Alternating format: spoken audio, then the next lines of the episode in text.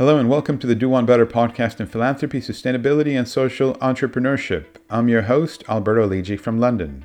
Today I am with Bob Moritz, Global Chairman of PwC. PwC is a household name, it's one of the world's great professional services firms. They operate in over 150 countries, have about 290,000 staff globally. And today we will be talking about stakeholder capitalism and ESG factors. ESG standing for environmental, social, and governance. Now, if you really want a front row seat to understand how large corporates are approaching stakeholder capitalism and ESG, this episode is most certainly for you. When I was doing my business studies 20 years ago, it was all about shareholder value. Today, the big thing is stakeholder capitalism. So, a big question is whether these two are diametrically opposed. Now, that's just one of the questions we'll be exploring today. Just last week, on the 15th of June, PwC announced a massive ESG push. They'll be investing $12 billion and creating 100,000 new jobs to boost ESG expertise for their clients. So, this conversation isn't just theoretical, there's real consequence to everything you'll be hearing today. Before we kick things off, a big thanks as always to our sponsors, Quilt AI. Quilt AI is an artificial intelligence powered consumer insights and market research platform. They currently work with approximately 100 clients, ranging from large corporates such as Coca Cola, Unilever, and Visa, to technology companies such as Twitter and Amazon, and large philanthropic organizations such as the Gates Foundation, the World Bank, Girl Effect, the UN, and Children's Investment Fund Foundation. With 6 million data sources and hundreds of AI models, they're able to answer any consumer or beneficiary research problem across more than 90 countries. And in 2019, their mission based technology approach led The Economist to calling them an AI for good company. So do check them out at quilt.ai.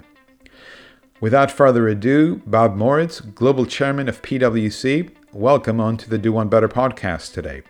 Alberto, thanks for allowing me to join you here today, and I'm looking forward to the conversation. Absolutely, absolutely. Why don't we start by getting your take on stakeholder capitalism and ESG, broadly speaking? Sure. Let's go back to sort of how the world sees this. There's definitely a disconnect, or perhaps we've lost the link between economic growth and then the outcomes in the eyes of society at large. You see some of the trends that drive to more haves and have nots. You see income disparity. You see social injustice. You see the elements of climate and other issues around the environment. And that connection that historically that we've had has been disconnected or less correlated than what we've had in the past. But to your opening comment, Alberto, um, the concepts of shareholder versus stakeholder actually, I think, are a little bit of a, a falsity. I don't think they're as separate as people believe. And what I think is important to focus on is the old historians and economic theorists. Um, if you read them carefully, they did bring in the concept of stakeholders. It just narrowly ended up with the result focusing on the shareholder. I still think you have some of that today. So let's bring this to life a, a little bit more so. Three things have fundamentally changed over the last, call it, decade or two. Number one, the world has become judge and jury the world sees with much more transparency a lot more what's happening around the world in places they never would have seen before. The second thing is that voice that they have gets amplified through technology, social media, and otherwise. And third, as a result, they are, society is, a broader and different form of activism.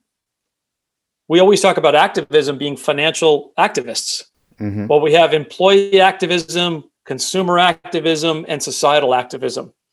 And CEOs need to react to that more so than ever before, not only for survivability, but also sustainability.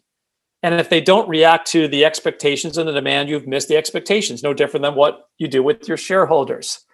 So the concepts are very much fundamentally the same. The question is, what do organizations do about them? And that's why it's important that people bake into these concepts of I'll call the broader stakeholder expectations, the concepts have to be brought into their risks, their strategy, their reporting, and they've got to endear more trust and they've got to demonstrate more sustained outcomes.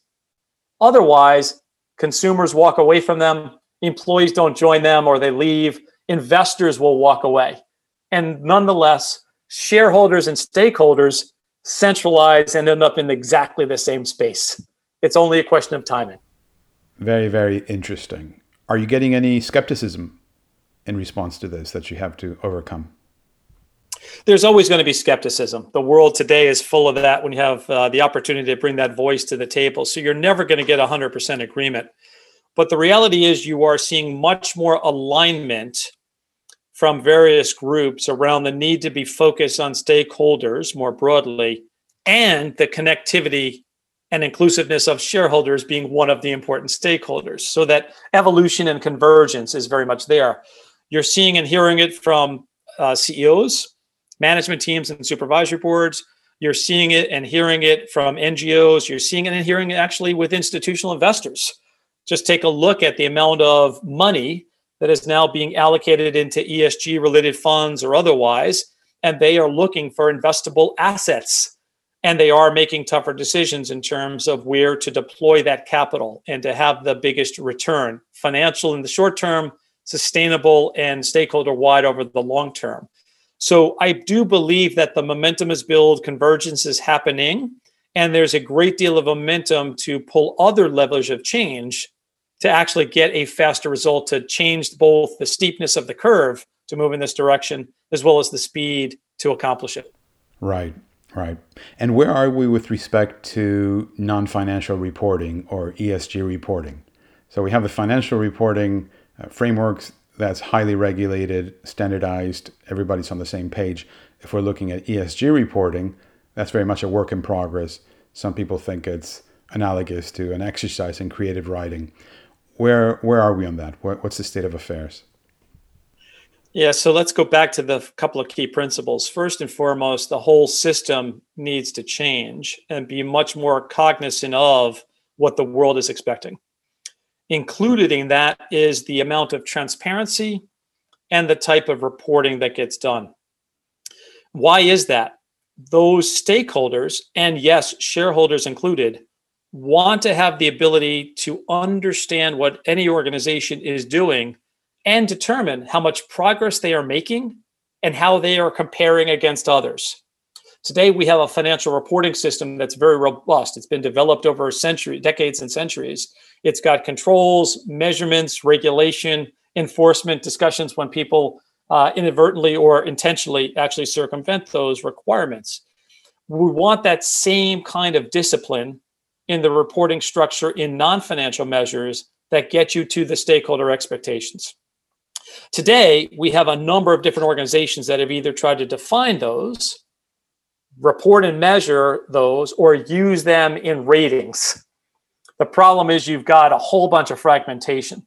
So there's an effort underway by many to bring some of these organizations together to say, let's land a common set of standards.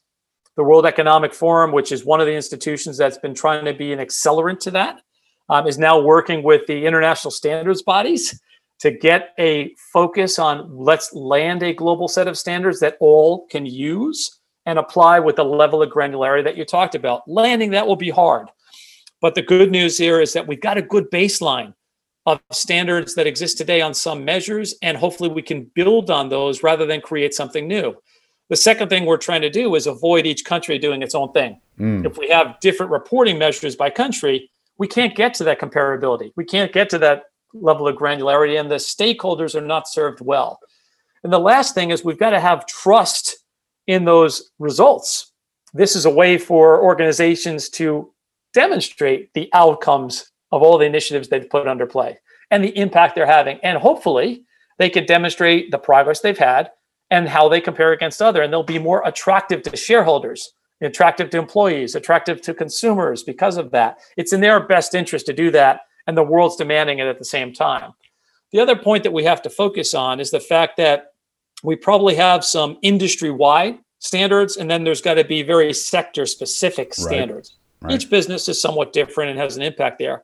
And this has to apply to the public as well as the private companies. Otherwise, we're going to have arbitrage in terms of where capital gets deployed. So it's exciting, it's moving fast, and I think you're going to see a lot of momentum over the next two years get to a level setting of the standards for reporting And hopefully, we can then get to the execution on a multiple year journey to enhance that transparency and allow for the stakeholders, inclusive of shareholders, to be the judge and jury with facts rather than anecdotes and stories. Yeah, facts instead of anecdotes is a sensible thing to look at. How confident are you feeling about the opportunities ahead? So we're coming up to 2030, the year of the Sustainable Development Goals. That's only nine years away. Are you feeling optimistic about things? Yeah, so um, I am very excited about the opportunity and the momentum that is building and the focus that's happening. Um, and you can point to three things. First, that you've got convergence starting to come together around the reporting standards, uh, which allows for that measurement. Second is take a look at what some of the institutional investors are doing, uh, not only saying, but doing. And that goes back to where they are spending their time and energy. It's interesting, Alberto, if you were sitting down with a CEO, a CFO, or an investor relations organization, within the first five questions, you're getting questions from analysts or investors about social, mm-hmm. diversity, inclusion, climate, uh, environment, uh, good governance. So that momentum and focus for impact is really starting to come to life. And last, you are seeing a tremendous uptick in terms of where capital is being deployed. Tougher choices are being made around the impact and putting it into the hands of the right people to have the right impact to hopefully get to the results of the SDGs. So that's why I'm tremendously positive about this. Um, you do have to, though, get the collective groups to be working more so together. Yeah. Regulators around the world, exchanges, standard setters, uh, CEOs. And this is where I say the whole system has to change. We can't just pull one lever of change, it's got to be all the above. So it's not only important for a corporate to think about a changing reporting, it actually has to think about does our strategy embed the concepts in do our incentives and compensation schemes reward the right behavior?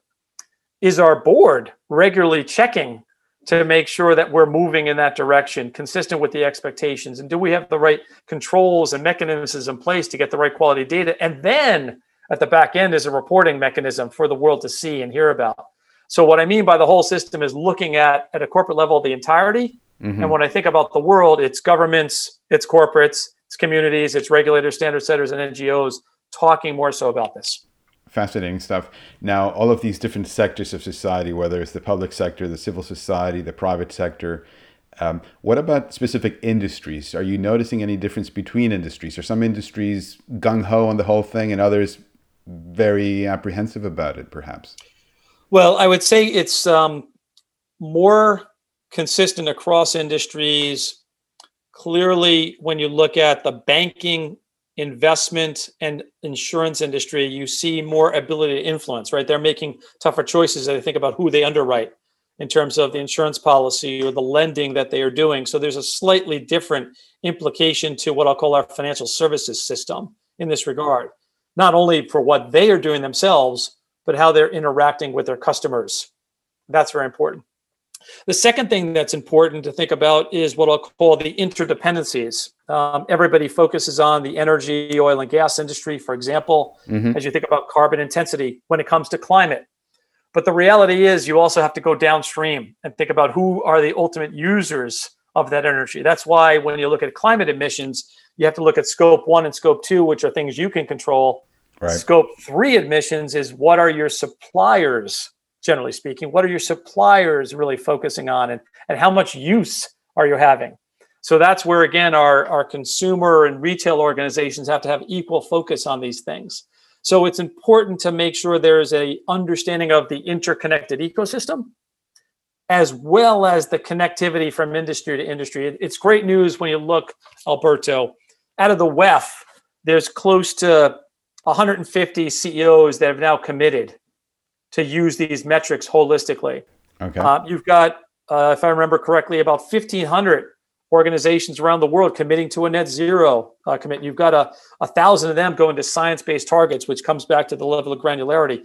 You've got hundreds and thousands that do transparency reports around people, diversity, inclusion, and social justice and social equity. Um, so you're seeing that momentum build, and there's a consistency across all the sectors. Then you have to ask yourself a question: Where's the variability within the sectors? Some are enlightened, some are questioning it, some are jumping on the bandwagon. It's just a question of timing before the world catches up with them. Yeah. And you have clients presumably coming up to you and saying, Look, Bob, where do I start? I'm getting pressure, right? And where do I start with this? Give me a hand. Yeah, no, without a doubt. So we do an annual CEO survey. Um, that's CEO survey we've done for 24 years, and it's a great predictor of what's going on in the world and perhaps what that future looks like. We ask, you know, what's your confidence in the economy? What's your confidence to grow yourselves? Where do you see the risks? Where do you see the opportunities? Where would you want to invest? On the case of, for example, ESG, 65 or 70% of the CEOs say we've got to measure more and report more. Again, okay. that goes to the, the momentum that's building. The second thing they say is I've got to actually enhance the skill sets I have to achieve my strategy. 70 some odd percent would say I don't have that ability to get the right skills to execute the strategy. And clearly looking ahead, I will need new skill sets to do that. Third, when it comes to climate, we had a small increase in terms of how important it was. Not surprising because it's been on the agenda for a while. What was interesting is the disconnect between how many of them are embedding it in their strategy or their risk assessments. Mm-hmm. Mm-hmm. Uh, about 60% are not at this point in time. And that's to your point, Alberto, which is they're not sure what to do granularly in the next year or two. Many are putting commitments out, which is great, but they're working on the assumption that innovation and entrepreneurship will move them in the direction. The acquisition of new skills and new ideas and will lead to innovation. Innovation will solve for them some of the problems that they have today. So there's a, a belief of what we need to do, and that's where we PwC are spending more time thinking about this concept of how do you embed trust and sustained outcomes in your overall agenda and then how do you deliver against those with conviction and how do you transparently report on that as well yeah now when i'm thinking about the future of esg and where we're heading both in terms of reporting and regulations transparency um, i do have this question in my mind when we're looking at, at europe and we're looking at north america do we have the risk of divergence at a macro policy level? Is there the risk of divergence?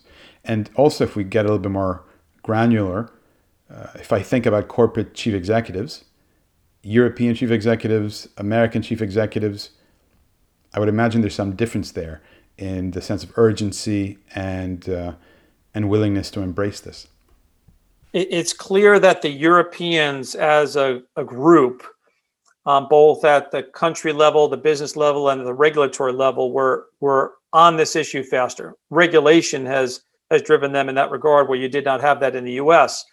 Um, clearly, in the U.S. right now, the current administration is on this issue in a very big way. Um, but I do want to recognize the CEO community, and at the mm. state level, there was a lot of momentum building already before the new administration came in, in lieu of perhaps a gap from the federal administrations. So I do think that momentum was building, and what you're seeing now is acceleration in the states. The big challenge is how do you make sure that the major G7 countries are looking at this? You can look at some of the announcements that China made recently. You can look at some of the challenges that India has.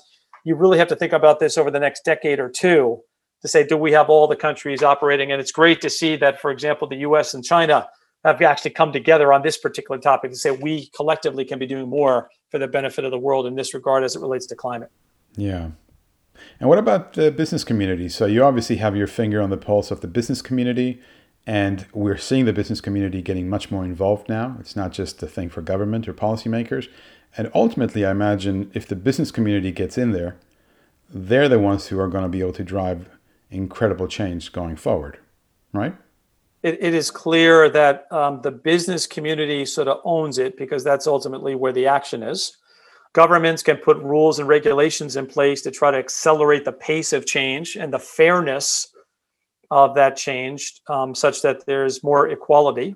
And the NGOs and the other stakeholders can be a voice for change, right? And demand more change. And they can only do that with facts um, to make sure that it is a fact driven conversation to incent the behavior. And that's where that, that quasi investment of time leads to activism and, and, and accountability and that's super important.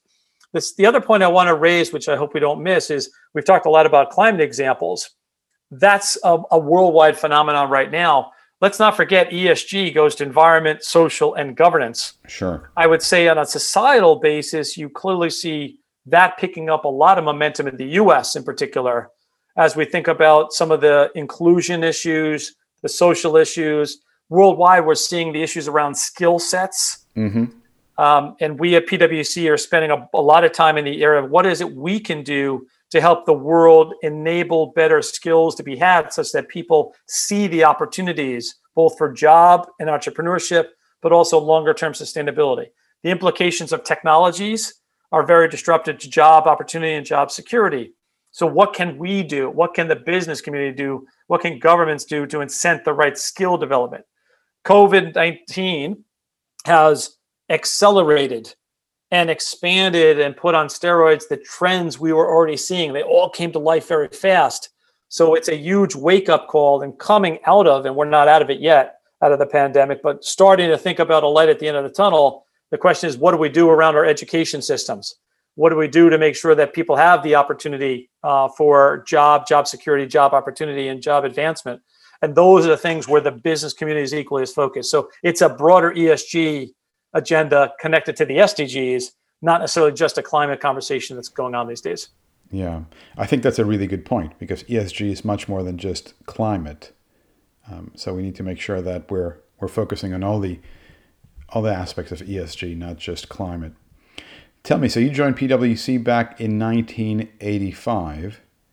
Did you ever think in your wildest dreams when you were walking through the doors of PwC for the first time that you'd be here uh, over 30 years later running the show?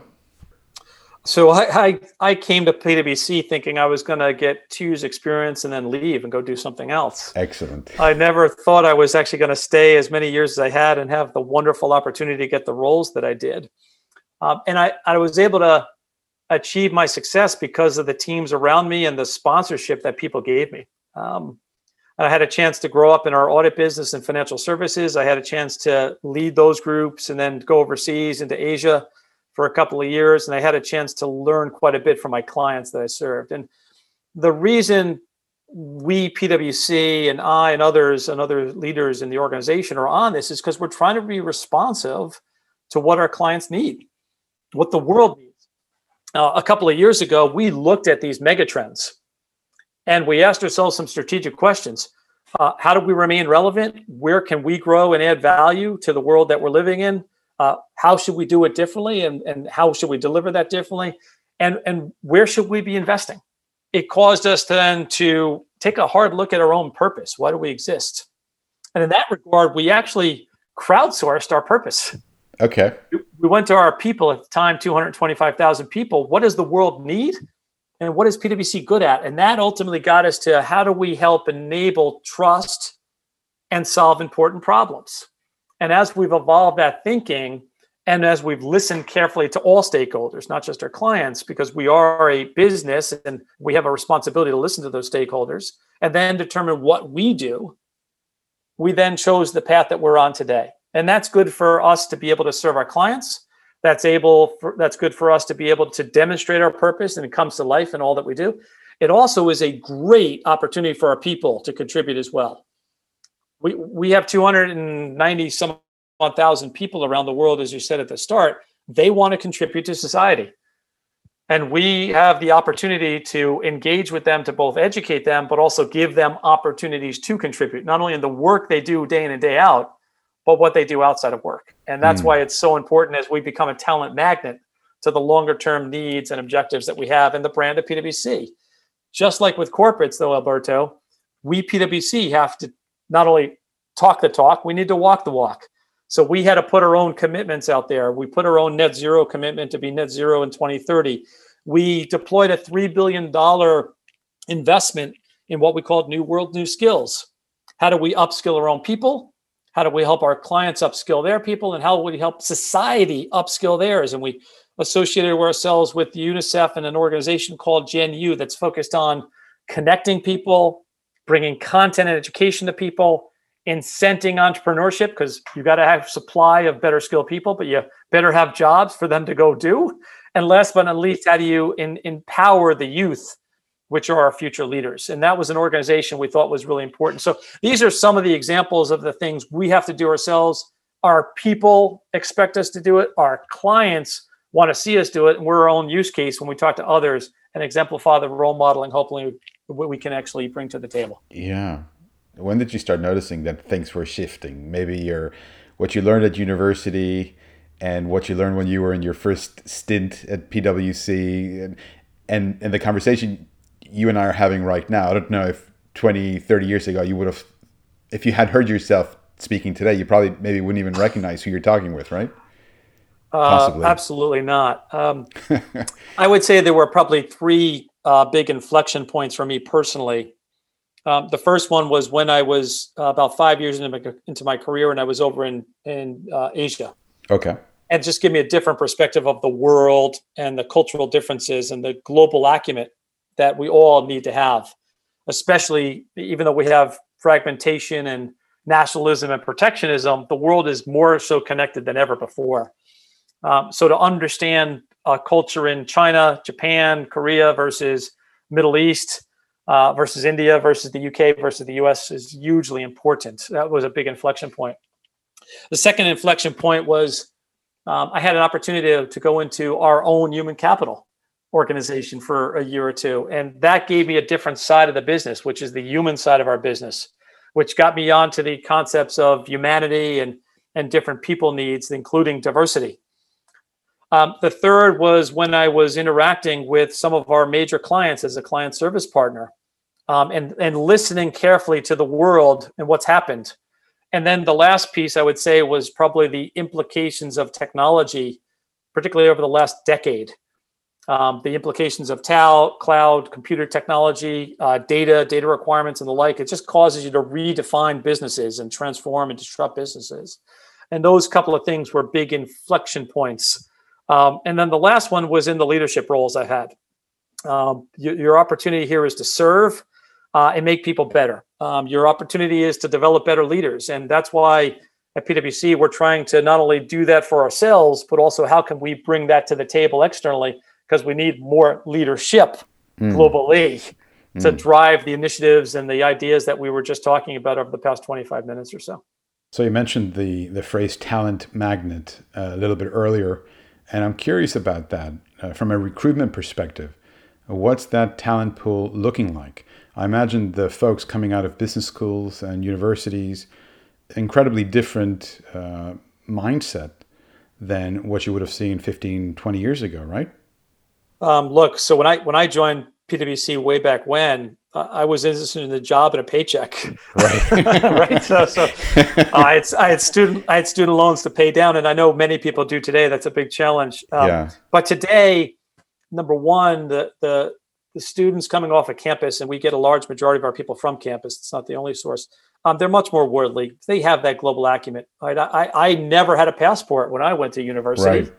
Uh, right. Many have not only been around the world, but they're interacting because there's so many foreign students on their campus that they may be in. So they are much more globally uh, astute than I ever was. Second, they're much more attuned to the issues. Social media allows you to see everything going on in the world. Um, back when I was in school, or maybe in the early parts of career, if something happened in um, Nigeria, I might not never know about it.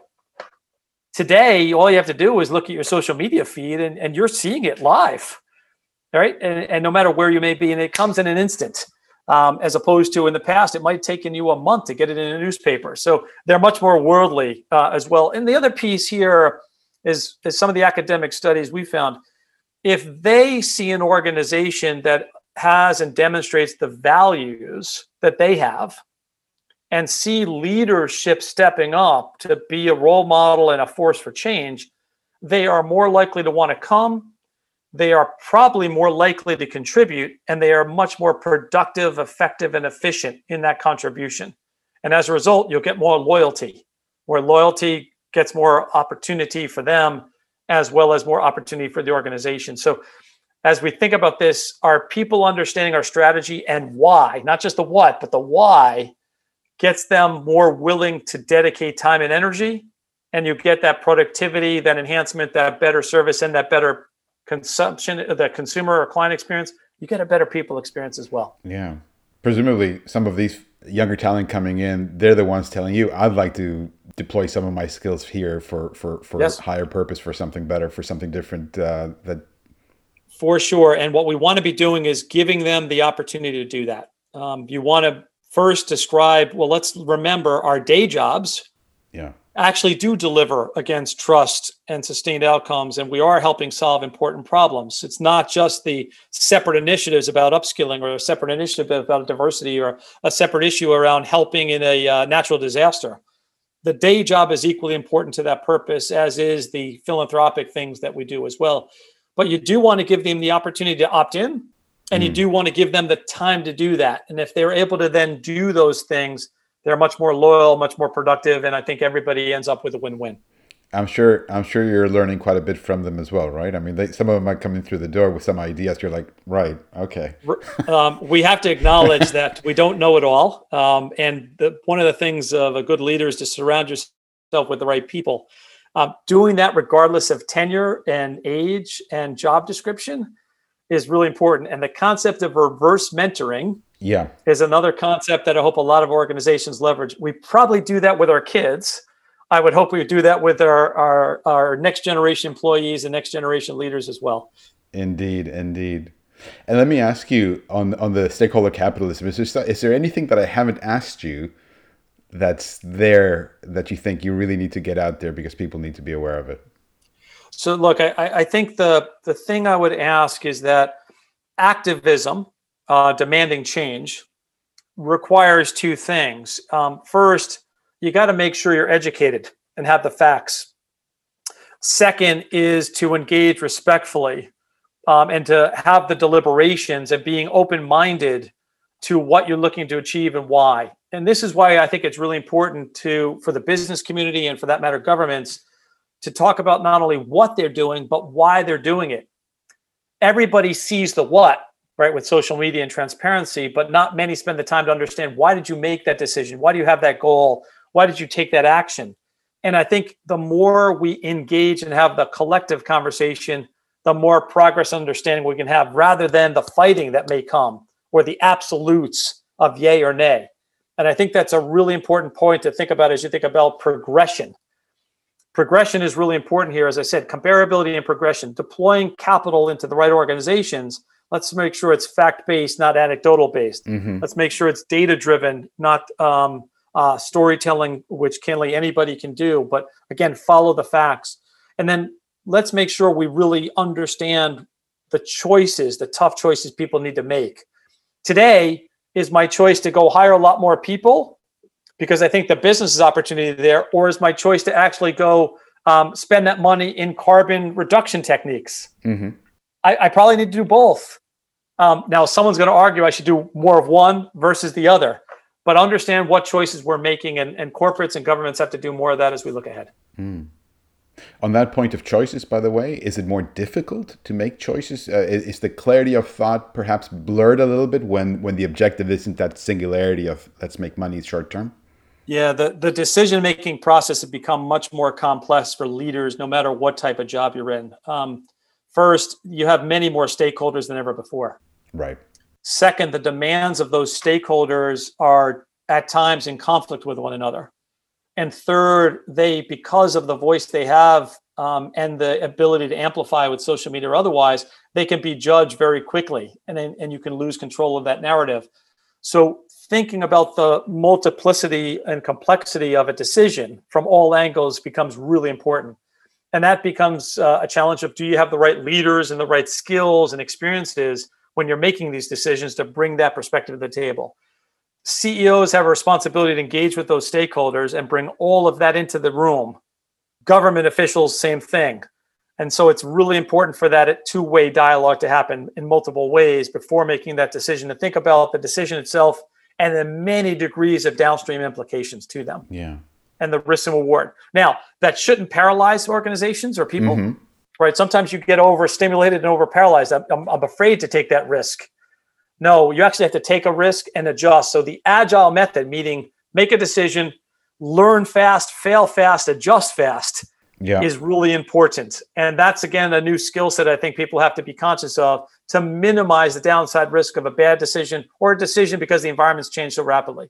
And that today is what's happening in the world. Environments are changing so rapidly, you got to keep the pace. So a decision I made yesterday may not be as relevant tomorrow. It's okay to come off of yesterday's decision. Exactly. And that's the, the speed and complexity of the issue, which makes decision making and leadership much more harder than ever before. Excellent. Excellent. Tell me, so what's that key takeaway you'd love for the audience to keep in mind after they finish listening to today's episode? Yeah, for, I, I say that the key takeaway here is that there is opportunity for change. And I, I come to the table, luckily enough, seeing a lot of different things in the role that I have the privilege of having. Um, the momentum is there the, the challenge is how do we expand and increase the momentum and how do we increase the speed and the trajectory for change um, and i think that's where right now we are the momentum is definitely building our choice as a society is how do we ex- get that faster and get the curve even higher to get to some of the opportunities that exist for us this world is is definitely um, uh, demanding right now and complex right now and full of haves and have nots i think there is an opportunity for a lot more optimism but I understand the need, and perhaps many that say there's a lot more half empty than half full. Uh, we have a choice to make. Uh, you have a choice to make in terms of which side of that coin you're on. You have a choice to be uh, an element of change and drive that change. And that's why the concept of getting more trust and sustained outcomes into the message is really important for PwC and the organizations we're associated with. Excellent. Wonderful. Well, Bob, thanks very much for joining us today on the Do One Better podcast. It's been great hosting you and talking all things ESG and stakeholder capitalism, learning about the work at PwC and the initiatives you have going on, and your thinking more broadly on ESG and sustainability. It's wonderful that you were able to take time out of your busy schedule, and I appreciate it very much. Thanks. Happy to be here. Thanks very much for uh, hosting the session today. Perfect. And that's a wrap. You've been listening to Bob Moritz, Global Chairman of PwC. For a full transcript of today's episode, just go to our website at lidji.org. That's L-I-D-J-I.org, where you will also be able to find information on over 100 other interviews with remarkable folks. Thanks very much for tuning in. Please click that subscribe button, and I'll catch you next week.